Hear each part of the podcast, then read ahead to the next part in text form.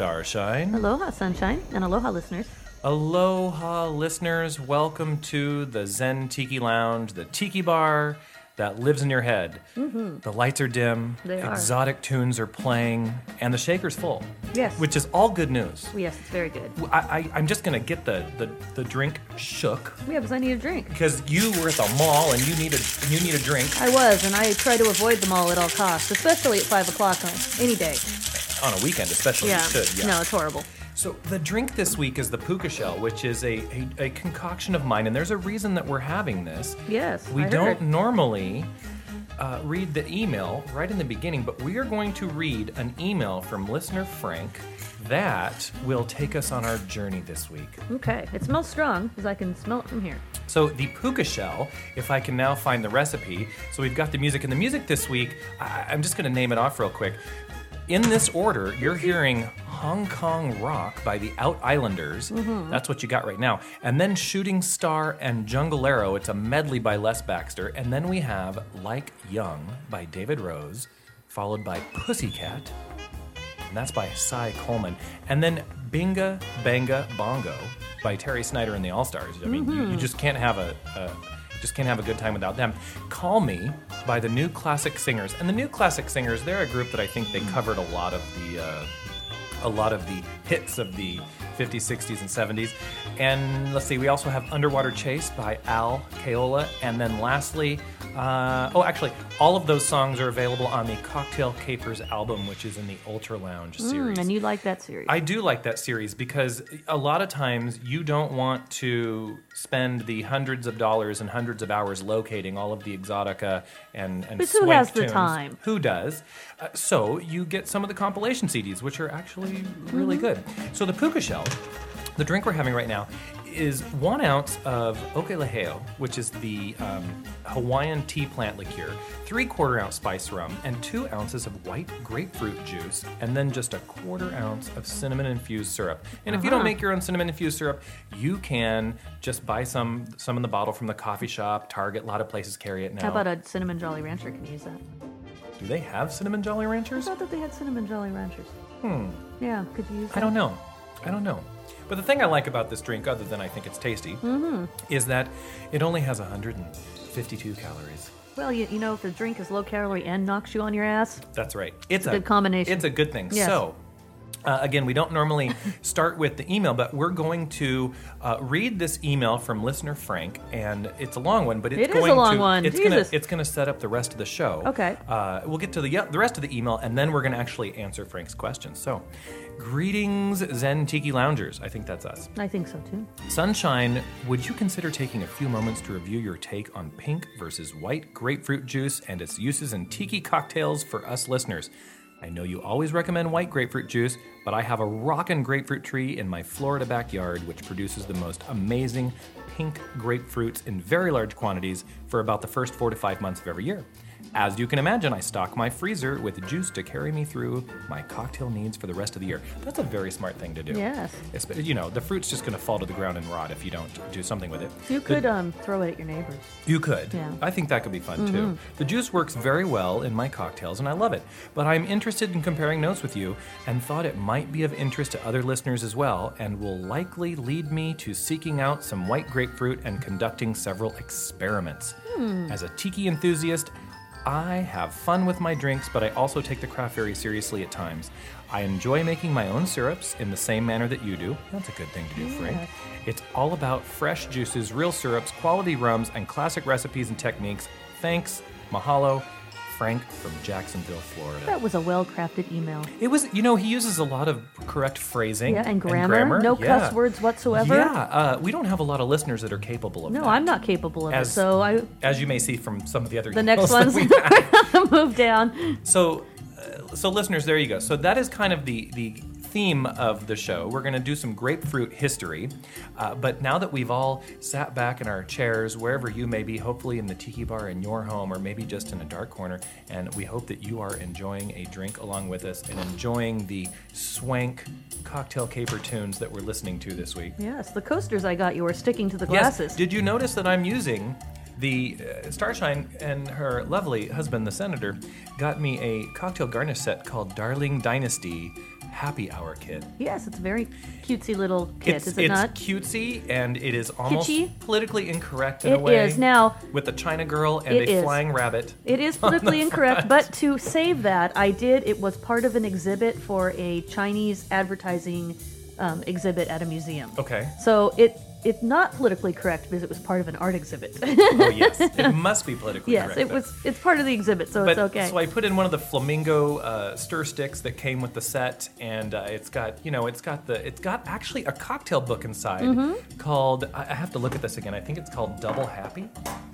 Well, you always double happiness. You always want double happiness. And it has about 12 cocktail recipes in here, and I have to say that when you've made a couple hundred cocktails, you can look at a recipe and pretty much judge whether or not it's balanced. Mm-hmm. And I would judge most of these, just at looking at them, have not made any yet, to be actually balanced cocktails. So they just didn't throw some crappy cocktails in there. Exactly. I think that somebody actually tasted these recipes before they printed them.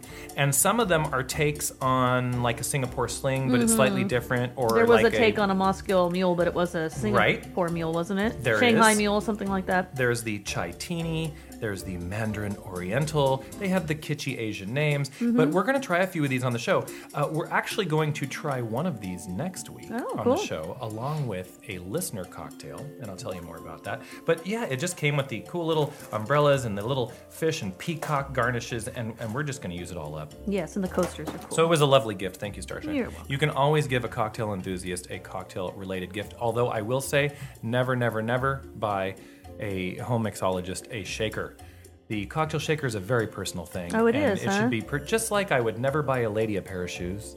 Oh, but the senator picks out great shoes. Well, you have to have good taste in shoes. But we're married, so I would never pick a lady a pair of shoes. But I don't think you should pick a bartender or a mixologist a cocktail shaker. It's very, very personal. All right, so let's go find the mail sack. What do you say? Okay. We're gonna go wrestle that up, and we'll be right back with listener mail.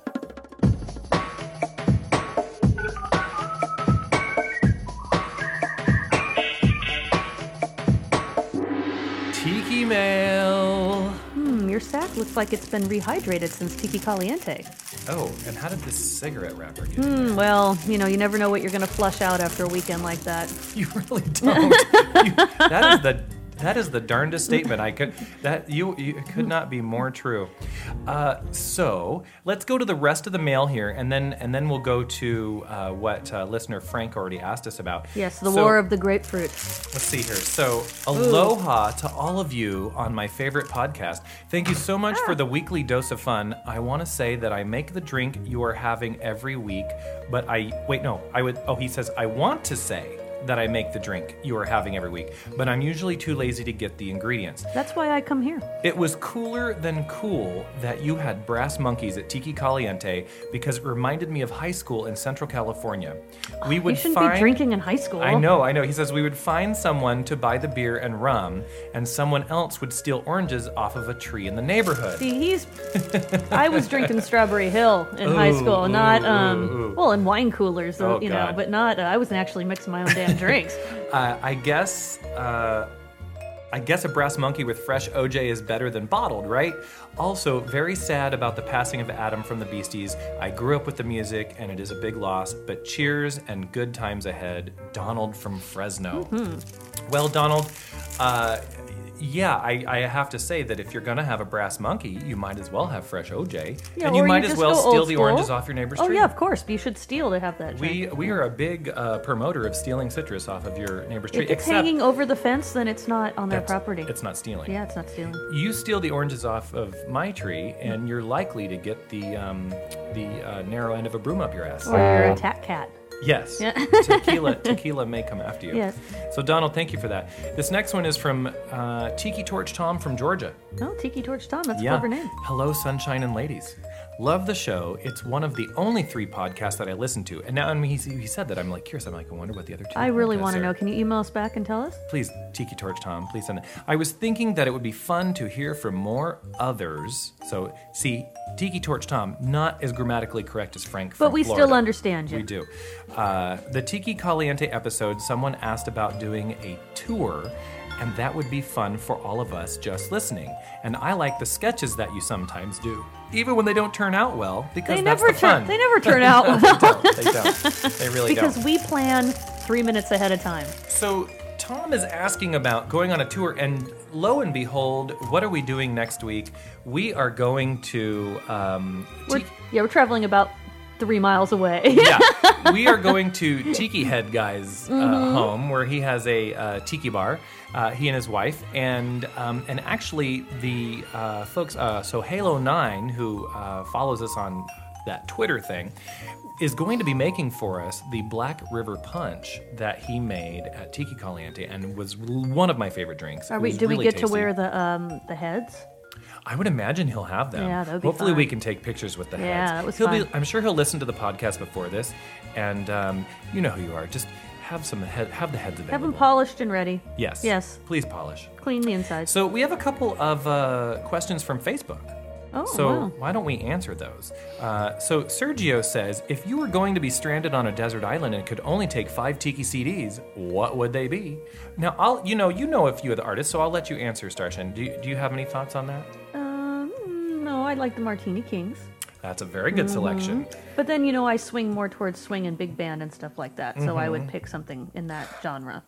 I understand. So I would take, and we talked about compilation CDs a little bit ago, Mondo Exotica, which is the first compilation CD I ever purchased. It was actually given to me by my uncle, and it has Les Baxter, Arthur Lyman. I mean, everybody's on it. It's basically a one-stop shop for most of the classic Exotica artists that you'll want to know about, and then you'll know their names, and then you can go find all their other albums. So Mondo Exotica by the Ultra Lounge series would be one of them.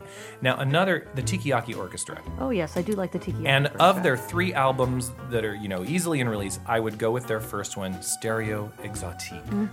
That would be the one that I would go with. So there's 2 albums.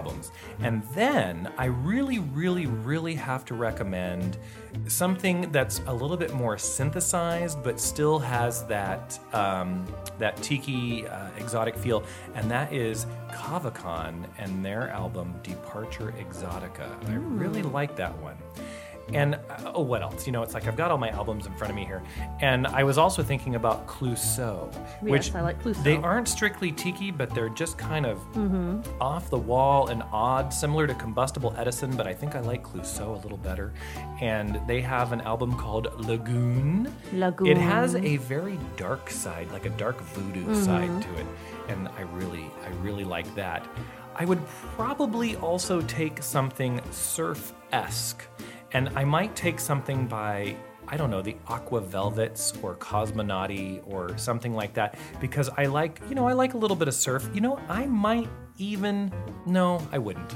I almost said I'd take some Beach Boys, but I wouldn't. Oh, well, the Beach Boys are always good. They're always a hit, but I'm kind of on the fence because I can only take 5 CDs. Yes, at least. Of course. That's the exercise anyway. And I'm going with, like Starshine said, the Martini Kings to end it off with 5 albums. So those are some of my favorite artists, and Starshine as well. So there you go. So start with that and, branch out from there. And that Mondo Exotica album, again, you're going to look at the artists on there, and you're going to go look for other albums by them, and then you're going to find like 20 other artists that you're going to want. You can start with those 5 on the deserty island, and then maybe by the time he finishes, UPS will be able to deliver to that island. Yes. So he could get more, or he'd be able to find, I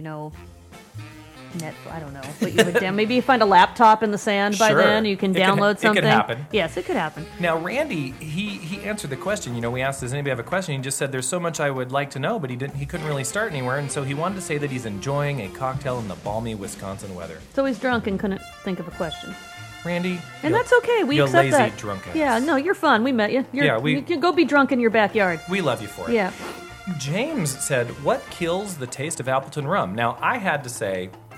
James, clarify, do you actually want to kill the taste of Appleton rum, which I would not, or are you trying to prevent the taste from being killed? Because this question could go both ways, and James said, kill, it's nasty. Nothing compared to Kraken. Well, then don't drink it.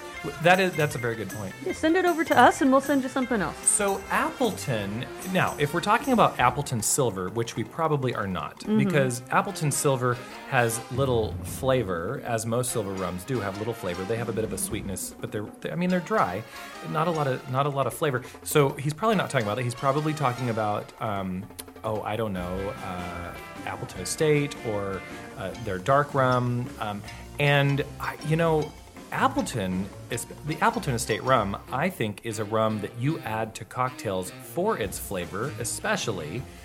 And I don't know why you would want to kill it. Well, let's say that it's something that you don't like. How would you mask it? Well, so because it has some smoky and sweet notes to it, you cover it up by adding other things that have smoky and sweet notes to them. So if you add, if you put Appleton in a drink that is otherwise already a fairly sweet drink, it covers that up a bit. And this is the same for any sweeter rum. You add more sweetness to it. I'm thinking you could just put it in like a... They meld. Pina colada type drink to cover it. Do you think that would work? It would. Is it so sweet that it would? But the smokiness and the amber notes of the Appleton would still be a little present. But you know what? A pina colada made with the Appleton Estate is a darn good pina colada. I think so because it adds just a little bit of the brown sugariness to it and all that. Now, you could also cover it up with white grapefruit juice. You could also cover it up with a heavy dose of lime juice. But not pink grapefruit? No. This will be later on in the show. Not pink grapefruit as much. You could cover it up with bitters. Maybe James just has a lot of Appleton rum and he just wants to use it up. If it's the silver rum, you know what? Just use it like vodka. Just put it in things that don't need a lot of flavor. Have a big party and make a punch, and everyone else will drink it, and then you'll be done with it. That is an excellent idea. Yes, have a party. That's You've been paying attention all these years. Sometimes. When I'm not drunk, I pay attention. So there's a few ideas, but I got to say this. Eventually, James, somebody's going to come to your home that wants that Appleton rum, and just leave it on the shelf. Yeah, it's going to be us. Because it never goes bad. So leave it on the shelf for that day that somebody says, pour me in a decent middle-of-the-road rum or something like that, and I think you should pour the Appleton. Now, you say you like Kraken, which I do as well. I'll tell you, though, Kraken is not spicy enough for me. So, James, I highly recommend that you go to episodes 238 and 239 of the Zen Tiki Lounge podcast at zentikilounge.com, and you make Sunshine's very spicy rum. Well, maybe he doesn't like the spicy. Maybe not. Yeah, so maybe that's what it is. Maybe he likes the high proof. Yes, but not necessarily the spiciness of it. Yeah, that could be true. Well, thank you all for sending in your comments through the Facebook. That actually sounded like an educated conversation on our part. That may be a first. Let's never do that again. Another drink. We are going to have another drink in just a moment. So, and then I just want to say again, aloha to Halo 9 and Orange Escape on Twitter. We're going to be trying the Black River Punch with them next week, taking the podcast on the road, or at least just down the street. Yes, let's say it's still out of here, right? It's going to be a good time. If you'd like to drop us a line, you can send your comments to mail@zentikilounge.com. You can also find us on Facebook. Just look for Zen Tiki Lounge. You can't miss us. You can find Sunshine Tiki, Starshine Tiki, and Kailani Tiki all on Facebook. It's amazing. And we love to chat with you. So we have plenty more show, yeah? Yeah. That's okay, what you say. We're going to go find the rest of the show, and we'll be right back.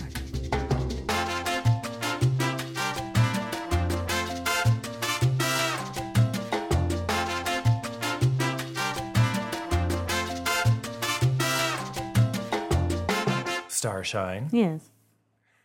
Are you ready for another drink? I am. Oh, good. I haven't gotten over them all yet. Because I have one in the shaker. Oh, yes. So this is the second version of the Puka Shell. Oh, of course. And this one has been made with pink grapefruit as opposed to the white grapefruit that we used the first time. And this is in response to Frank's email. And so we're going to taste the difference. And hopefully you remember what the first one tasted like. I did. It was only a couple minutes ago. Right. Shouldn't be too hard to remember. So have a little suck-see of your cocktail. First or second, which one do you like better? I'm going to have to say I like the first one better. I do as well. And that's because the first one's made with white grapefruit juice. Now, this isn't bad. No, I mean, we're going to drink it because it's alcohol. And it's kind of a little bit softer. I think the other one, I like it better, but it's got a little more... It's not really tartness. There's something sharper about it. This one's a little mellower, so it's not bad. I think the bitterness of white grapefruit hides some things, which it can be good. But so let's see here.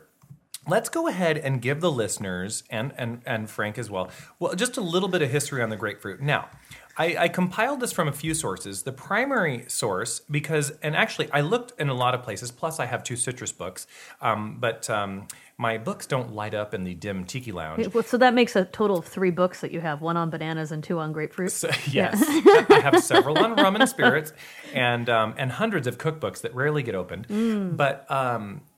So this website is called thenibble.com, and they had a nice short history of the grapefruit. You can also go to Wikipedia, where I found some interesting tidbits. I knew a lot of this and then found a lot more that I didn't know. I'm actually going to read this word for word. I'm not even paraphrasing the first couple paragraphs here because I think it kind of paints a picture. Well, let me say first, Frank, that yes. If you have a shitload of pink grapefruit, that you could make the puka shell with this, and it's a perfectly good drink. I think it is. I would not kick this drink out of bed. If a bartender made me this drink, I would. It's fine. I like it very much, but I just think the white one is a little better. Yeah. Yeah. So America is the world's largest consumer of grapefruit. Did you know that? Well, it's not shocking. With large commercial groves in Arizona, California, Florida, and Texas, but the grapefruit's ancestor, the pomelo, also known as the shaddock, comes from far away. It's native to Malaysia and Indonesia. Pomelo seeds were brought from the East Indies to the West Indies in about 1693-ish by an English ship commander. The grapefruit may have been a horticultural accident or a deliberate hybridization between the pomelo and the orange. Aren't we all accidents? I know, but it's a little muddy there. The original grapefruit was about the size of an orange. It was originally called both forbidden fruit and the smaller shaddock, after Captain Shattuck, who brought the seeds. Hmm. So the grapefruit comes to America and arrived in the U.S. about 1823. It wasn't immediately popular. The thicker skin was unusual and an impediment. And we don't like change. We don't like change at all. We shot it. But the tree it thrived, and its name evolved in English based on how it grows in grape-like clusters. So for those of you who say, why the hell do we call it a grapefruit? Well, it's because, and if you have a white grapefruit especially, they do tend to grow like 5 to 6 large grapefruit kind of all in one cluster. And so it looks like to segregate themselves. Cluster of grapes. In 1870, the large golden clusters on a tree, They attracted the attention of John A. McDonald, who lived in Orange County, Florida. McDonald established the first grapefruit nursery. Florida's first shipment of grapefruits to New York and Philadelphia happened in 1885, and it generated quite a little bit of interest in commercial grapefruit industry. Hmm. So in 1885, this is when things start to get big. By the late 1800s, grapefruit trees were being cultivated in the southern part of Texas. By 1910, grapefruit had succeeded in the Rio Grande Valley of Texas, as well as in Arizona and California. So, and then California introduced in early 1800s, took an entire 100 years to make it over to the West Coast. So in the early 1900s, we're making it out to the West Coast. Now, who in tiki culture is on the West Coast? Sunshine Tiki? No, not quite in the early 1900s, no. But who was there? Trader Vic's or something. Trader Vic, on the Beachcomber, those type of folks, they were in California, they were on the West Coast. So prior to the early 1900s, the grapefruit, it wasn't around. They may have been aware of it from other parts of the world, but probably not so much. We don't know for sure. In Jamaica, the grapefruit was crossbred with the tangerine to produce the ugly fruit. It's literally called the ugly fruit. And I've heard of the ugly fruit before. And it really is ugly. Yeah. It's a sweeter fruit than that the locals prefer there in Jamaica. Now, in 1929, a Texas citrus grower discovered, this is for you, Frank, a mutated red grapefruit growing on a pink grapefruit tree. So... grapefruit had already been hybridized into pink grapefruit, which tasted very similar to the original white grapefruit. And now, in about 1929, they discovered yet another abnormality, and it was the red, or the ruby red. The ruby red grapefruit. Came about in 1929. Mm-hmm. Grapefruit has been a household favorite in the U.S. since the 1940s. In the U.S., I find this very interesting.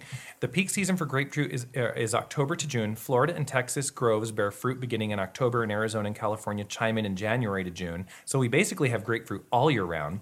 As with almost all products, commercial growers focus on developing fruits that are larger, more uniform in size, more attractive in color, with fewer seeds. Unfortunately, flavor is sacrificed to achieve more commercial properties. So, Frank, here's where I say sometimes the white grapefruit is superior. To produce the ruby red and the pink grapefruit that we are all very familiar with and have actually become more popular than the white grapefruit, you sacrifice flavor and quality. Sometimes the pink and red varieties are more pulpy, which means I like, because if you're eating them, not drinking them, but I like them when you eat them. If you're eating them, that's a good thing. Then of course the pink and red varieties have more sugar. So I have 2 bottles of grapefruit juice here, for example. One of them being ruby red. It's 100% ruby red grapefruit juice from concentrate. It has no other things added to it, and it has 110 calories per 8 fluid ounces. There you go. So have a swig. I can't even get the top off it. And then there is the white grapefruit juice, which is also 100% juice from concentrate with no added anything. It only has 90 calories per 8 fluid ounces. So, Starshine, you're a smart gal. Ooh, but the pink one's better to drink straight. Bingo. Yeah.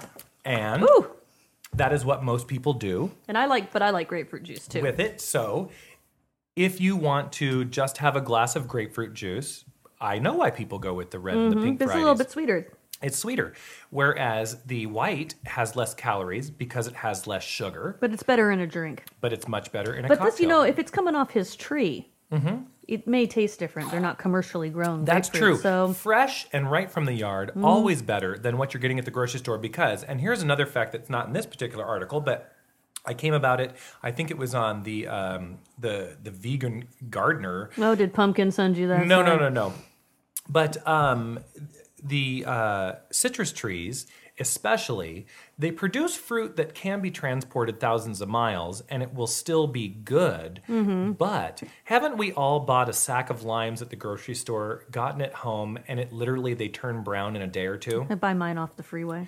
Right, which is good, because those are usually the freshest. I buy mine off the guy on the freeway. The limes I pick off the tree in my yard, I can put them in my fruit bowl, and they stay green and fresh looking for like 2 weeks. Yeah, which they should. Right. Yeah. So those commercial varieties, you've got 2 issues, and this goes for all citrus and most fruits, bananas, everything. Once you pick them, of course, they start to decompose right away. Because you killed them. And you don't know how long they were in a truck, on a boat, being shipped, in a rail car, before they got to your grocery store. So by the time they get to your Vons, your Albertsons, your Ralphs, your Piggly Wiggly, whatever you have. Your Piggly Wiggly. Guaranteed that citrus is about 5 to 7 days old already, sometimes older. And that means the essential oils on the skins have been lost for the most part, and that means they've started to partially dry out on the inside. That's just not good. Yeah, of course, and we live in California, so you think that the fruit would be getting there much faster. But a lot of our citrus fruit, even though we live in California, comes from South America. It doesn't come from as locally as you would think, although our oranges are almost always Valencia, and they're almost always from the local area. So, that's kind of a lot about grapefruit, but now I'm going to put it down to cocktails specifically. White grapefruit juice was originally used in a lot of the tiki cocktails because at the time it was still the most widely available grapefruit. So when grapefruits made it out to the West Coast, for example, which is, and California specifically, Los Angeles even more specifically, which is the capital of tiki culture, or the faux Polynesian culture, as we call it, everybody had a white grapefruit tree. They didn't have a pink grapefruit or ruby red because those had not become popular. That was more in the Florida, had gotten to Texas by the 30s and 40s, had not gotten to the West Coast yet. So those drinks were made with the white grapefruit.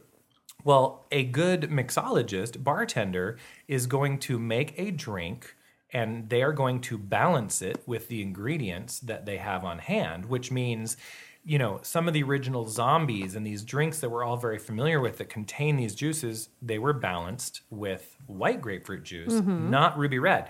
So sometimes maybe you try a classic tiki cocktail like a zombie. It's a really good example. Or a Dr. Funk, another good example of a drink that has grapefruit juice in it. And you're drinking it, and you're just like, God, it just doesn't taste like it does in the restaurant or at the bar. Or you know what? Check yourself. Did you use white grapefruit juice or did you use ruby red? There are very few. I can't think of any off the top of my head, actually, whether it be Beach Bum Berry's Grog Log or any of the other great books that are out there, where it's going to tell you when you're making a tiki drink, use pink or red. Even my favorite, the Salty Dog, requires white grapefruit juice. Must be white grapefruit juice. Pink grapefruit juice is wrong in that drink. So a Greyhound. Which is a... Typically comes pink these days. Not a sassy Salty Dog. It's the Greyhound. Right. Yeah. If they're giving you pink grapefruit juice and a Greyhound, that's wrong. So again, these drinks were balanced with white grapefruit juice. They balanced the sweet, the bitter, the alcohol, the water. It was just done that way.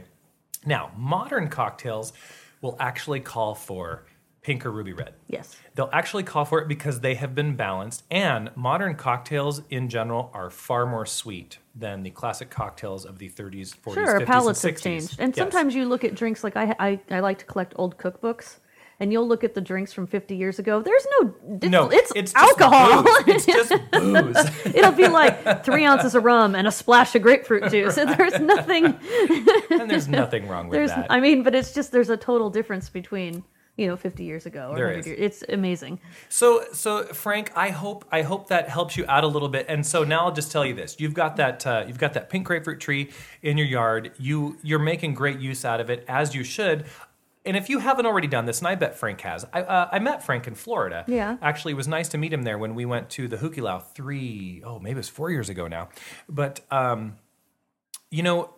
you play around, like you do your own infusions and syrups and stuff. Play around. Why don't you send us a recipe for a drink that you make with your pink grapefruit or your red grapefruit juice? Send it to us, and we'll do it here. Yeah. Because I do have a relative that has a pink grapefruit tree, and I like grapefruit in all its forms, and I would be happy to mix that up and do it on the show if you just give me the recipe. And I'd be happy to drink it. I bet you would. Yeah. Do you want another drink? I kind of do. God damn, another one? All right. Well, those were only two half drinks. And I didn't drink the rest of that one, so it's okay. All right. So we're going to pause real quick. We're going to freshen up another partial cocktail, if you will. Yes, partial. And we'll be right back. Starshine. Yes. What would you like to talk about? I thought we were going to talk about your drink that you made. Oh, well, we don't need to talk about this. We were talking about Salty Dogs and using white grapefruit juice, so we're having one. But we used tangerine vodka. We did. So a tangerine-infused vodka. The tangerines come from Kaylani Street. She's so I've named it the Salty Sunshine. No, actually, I'm going to name it the Salty Starshine because my favorite drink's a Salty Dog. Do you like it with the tangerine? I do like it with the tangerine. It's a nice touch. Okay, so let's talk about infusions real quick. This is a very alcohol-centric podcast this week. Mm-hmm. Infusions are simple. They really are. Mm-hmm. And what you don't want to do is buy an expensive alcohol and infuse it. You want to basically say, okay, I'm buying expensive alcohol. Hopefully they've infused it and done everything with it that should be done with it. But you can buy a middle of the shelf, such as a Sky Vodka, and infuse it with some tangerine zest. Yes. And possibly pour in some of the fresh tangerine juice, pulp removed through a filter, and you'll get a nice tangerine-infused vodka. And it's very tasty. Now, you want to pull the zest out after about 3 to 5 days because it will over-bitter your vodka, and you don't want it. But that's a really easy one. And then there's, my very spicy rum, which is another one. But there's a lot of simple things that you can infuse, and I'm not going to go into any more detail right now, but, I just encourage it because, like if you like a Salty Dog, for example, which is nothing more than white grapefruit juice, vodka with a salted rim. Yes. Always a tasty Greyhound drink. One of the great things about this drink is it's almost like having a snack because it has the salt on the rim. Mm-hmm. So it's like you're having a cocktail and you're getting that salt. And it's like, I think when you're at the slot machine, you can go longer without eating. And it's also a really hard drink for people to fuck up. It is. So if you're at a slot machine, you can order it, and unless they put the ruby red grapefruit juice in it, which makes it awful, it's pretty much a good drink every time you order it. Yeah. It is hard to... The only thing that can go wrong with it is the alcohol is so bottom shelf, it gives you a hangover. Yeah, but you kind of expect that in Vegas. If it's Popov, eventually you're going to notice just how shitty that vodka was. Yes, eventually it's all going to catch up with you in Vegas anyway. Yeah, so. But that's okay. All right, so let's see here. I think somewhere we had a few more subjects that I wanted to talk about. Oh, look at that, we do. Oh, goody. So I wanted to remind the listeners that the Zen Tiki Lounge, we have our current T-shirt available right now, and it is a black concert-looking T-shirt with orange print, black T-shirt with orange print, Zen Tiki Lounge logo on the front. You're familiar with it. You may. I may, meaning it's yes, I may have one, or I may get one. Both. Well, if you give that to me, I can wear it next week. Don't throw stones. Next week. What's next week? When we travel. Oh, yes. Oh, good point. Yes. So we have them available currently in sizes small, medium, and large. We're out of extra large. I'm very sorry.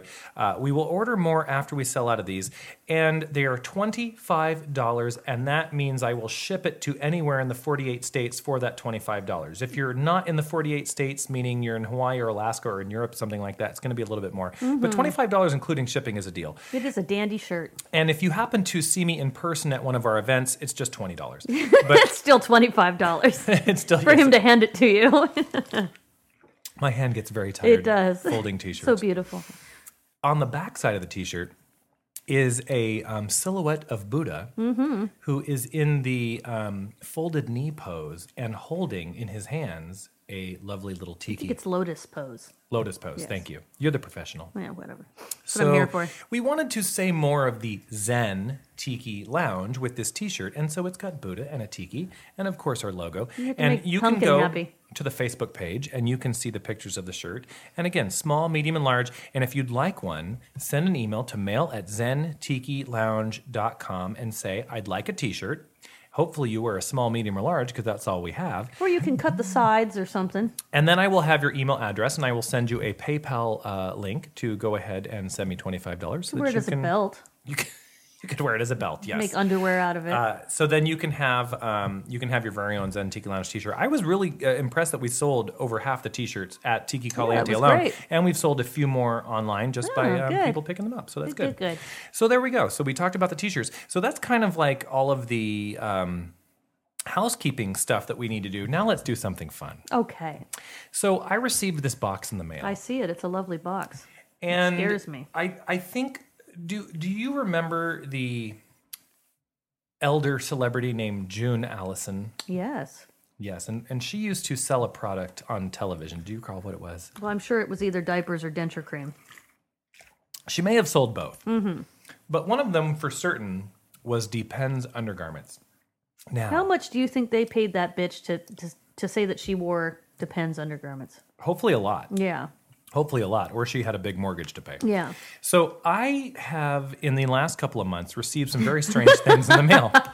One of them, actually many of them, have been Enfamil formula kits that have been sent to me, addressed to me. I don't have a baby. I've never signed up on a baby website. I don't understand why I get them, but I have received bottles, free formula, and coupons for free formula. Now, lucky enough, I have a sister who runs an in-home daycare, and I can give it to her. Well, maybe she put your name down for something. I don't know. But now I have received a Depends undergarments starter kit. Well, they know how much time you spend on a slot machine. They do. Yeah, now you don't have to go to the bathroom. And they don't want me to leave. So in this kit, and I don't know if you have seen the recent commercials, but in the recent commercials, they have football players. They have Lisa Renna. Yeah. Basically, people come up to them and say, for charity, would you put a pair of these on under the clothes you're wearing just to prove that you can't tell that you're wearing them? Okay. Right?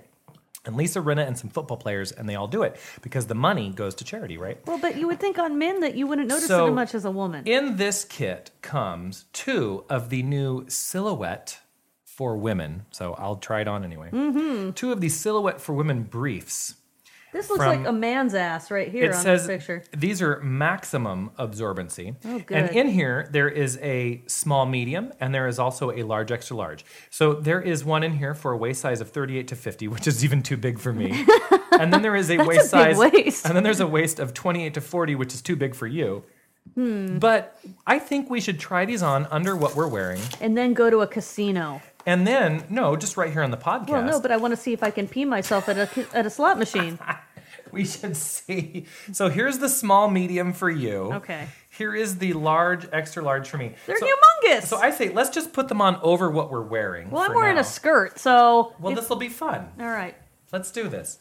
So we're stepping a little bit away from the microphone. I'm going to close the blinds of the tiki bar just so no one sees us putting on Depends outside the window. I'm taking my flip-flops off. They even have a tag on them. They're pretty big. This is huge. This That's just like a diaper.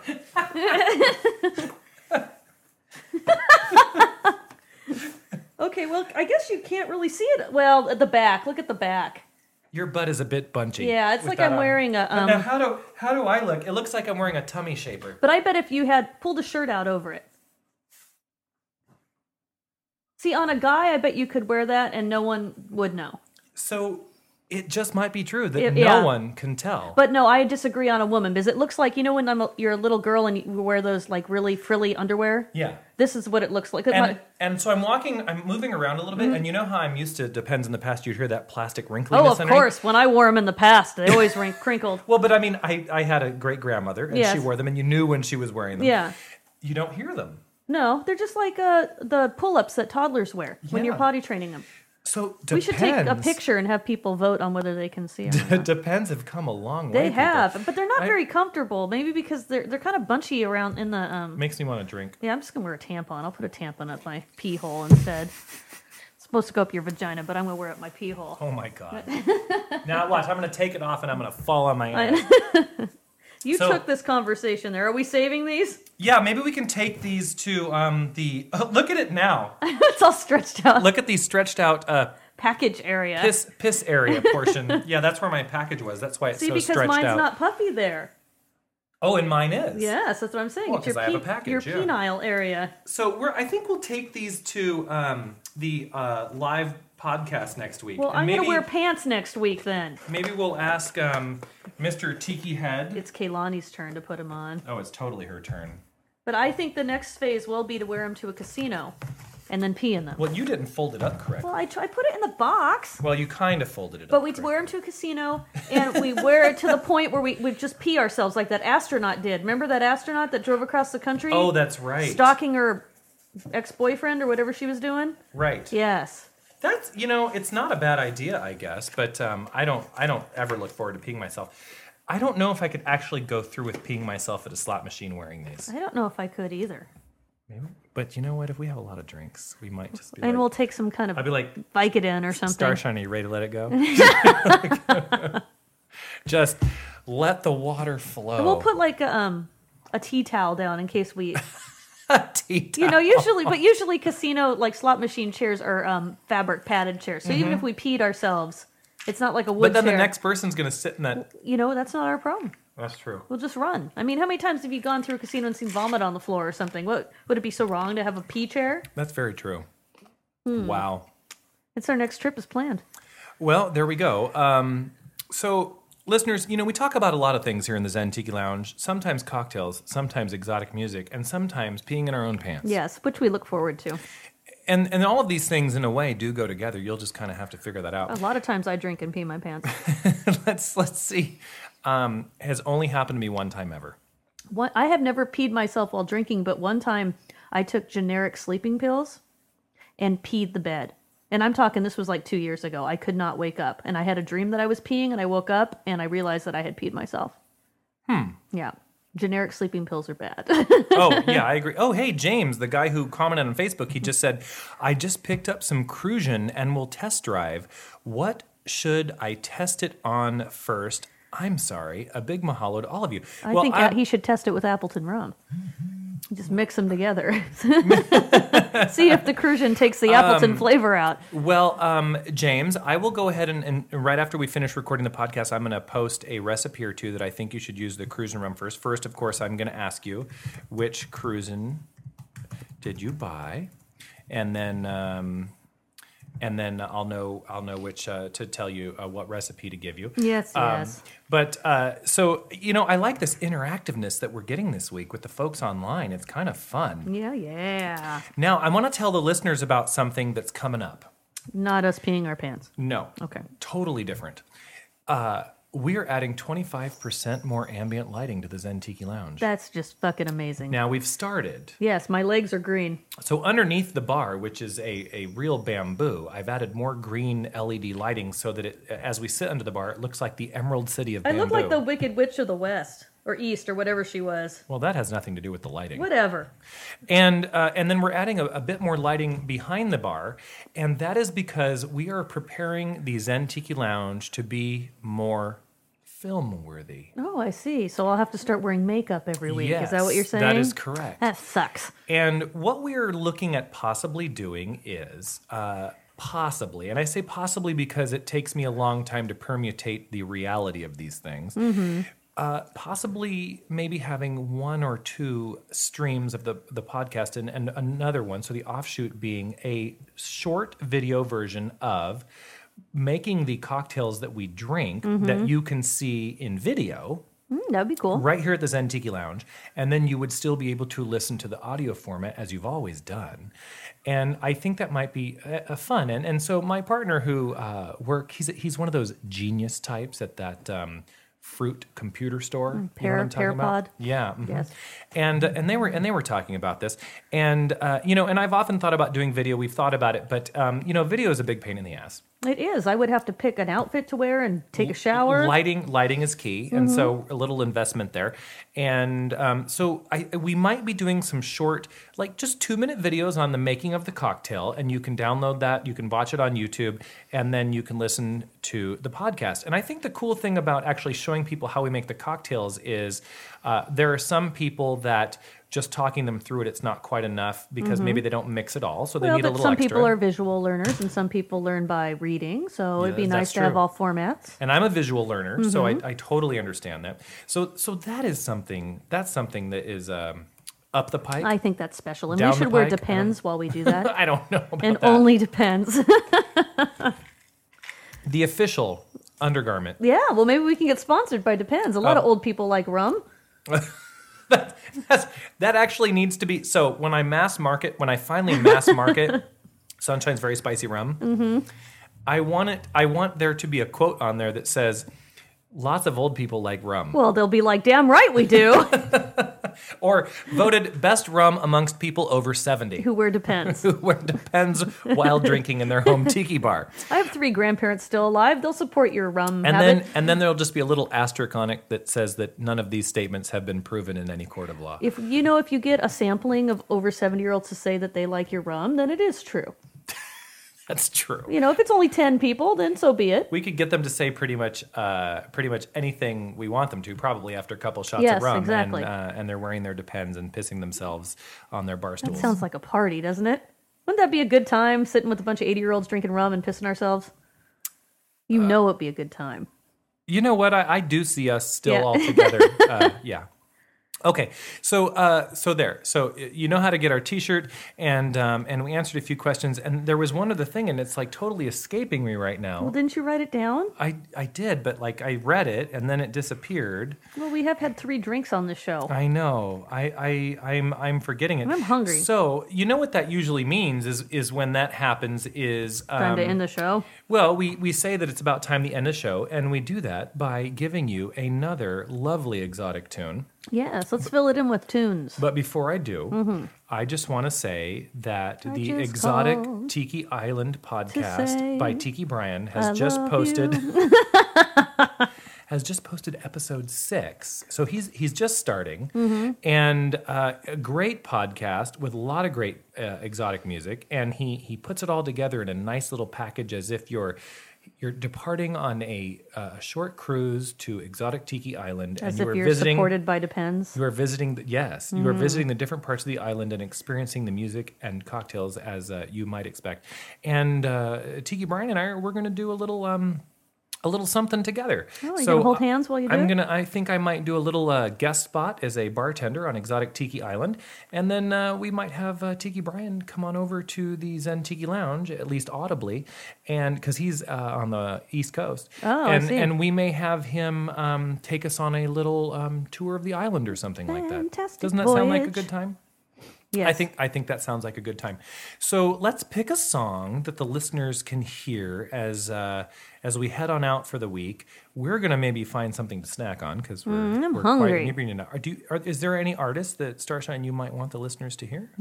Someone who's going to give me a bagel. Somebody who's going to give you a bagel? Well, you asked. I'm hungry. Do we have any Jewish exotic artists? Let me see here. Rumor is Les Baxter. No, I don't know. I really don't know. You pick a song. Okay. Because I can't even see them from here. They're on your laptop and I can't see them. Well, we are going to then listen to Friends of the Lounge. We're going to listen to the Crazed Mugs. They were nice enough to send us their album and said, please play as much as you like.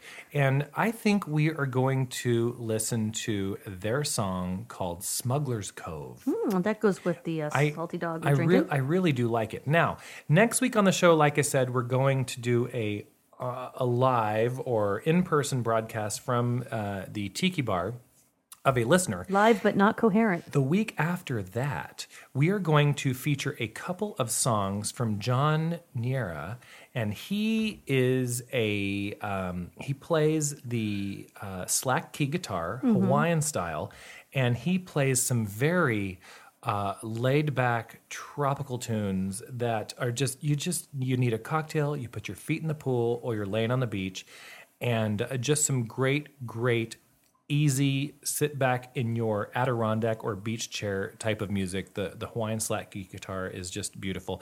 I was lucky enough to hear him live at Tiki Caliente just a couple weeks ago, and he let us have his album, and he said, please by all means play it, and we'd like to turn more listeners on to John Nieara's John, Nieara, and we'll put up a link on the show. So in two podcasts, we'll be playing some music from him, but now... Nieara? We're going to play, yes. We are going to be playing, because he was in Japan for quite a little bit of time, and I don't know if there is some Japanese in his background or not. I'll have to find out some more details from him. He was very easy to talk to. He's a great guy at Tiki Caliente. So we're going to listen to Smuggler's Cove, and until next time... Mahalo.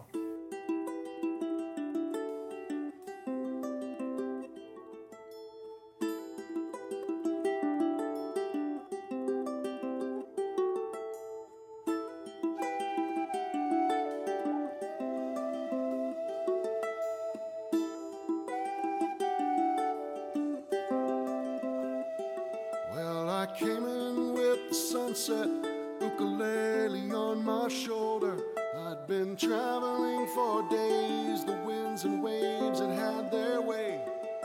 I was feeling kind of feral, till I grabbed an old rum barrel, and into its depths I dove, in the caves of Smuggler's Cove. With the midnights through the mornings, I ignored the west wind's warnings, 'cause my spirits kept returning, and that tiki torch kept burning. I began a long and lonely tune. I weaved a tale of travel, from the fragrant mango groves to the shores of Smuggler's Cove.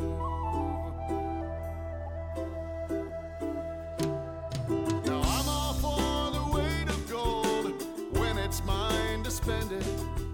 I buy some respite from the cold and rum for those befriended. And when I'm light, I lean on them, and they don't seem to mind it. For gone's the thrill of gold and gem, the moment that you find it.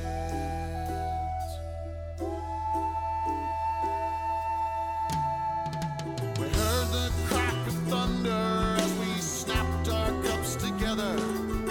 I penned another verse about some long forgotten curse. The wailing of the wind grew worse. The waves upon the passage burst. Down the mighty rocks they drove and locked us deep in Smuggler's Cove.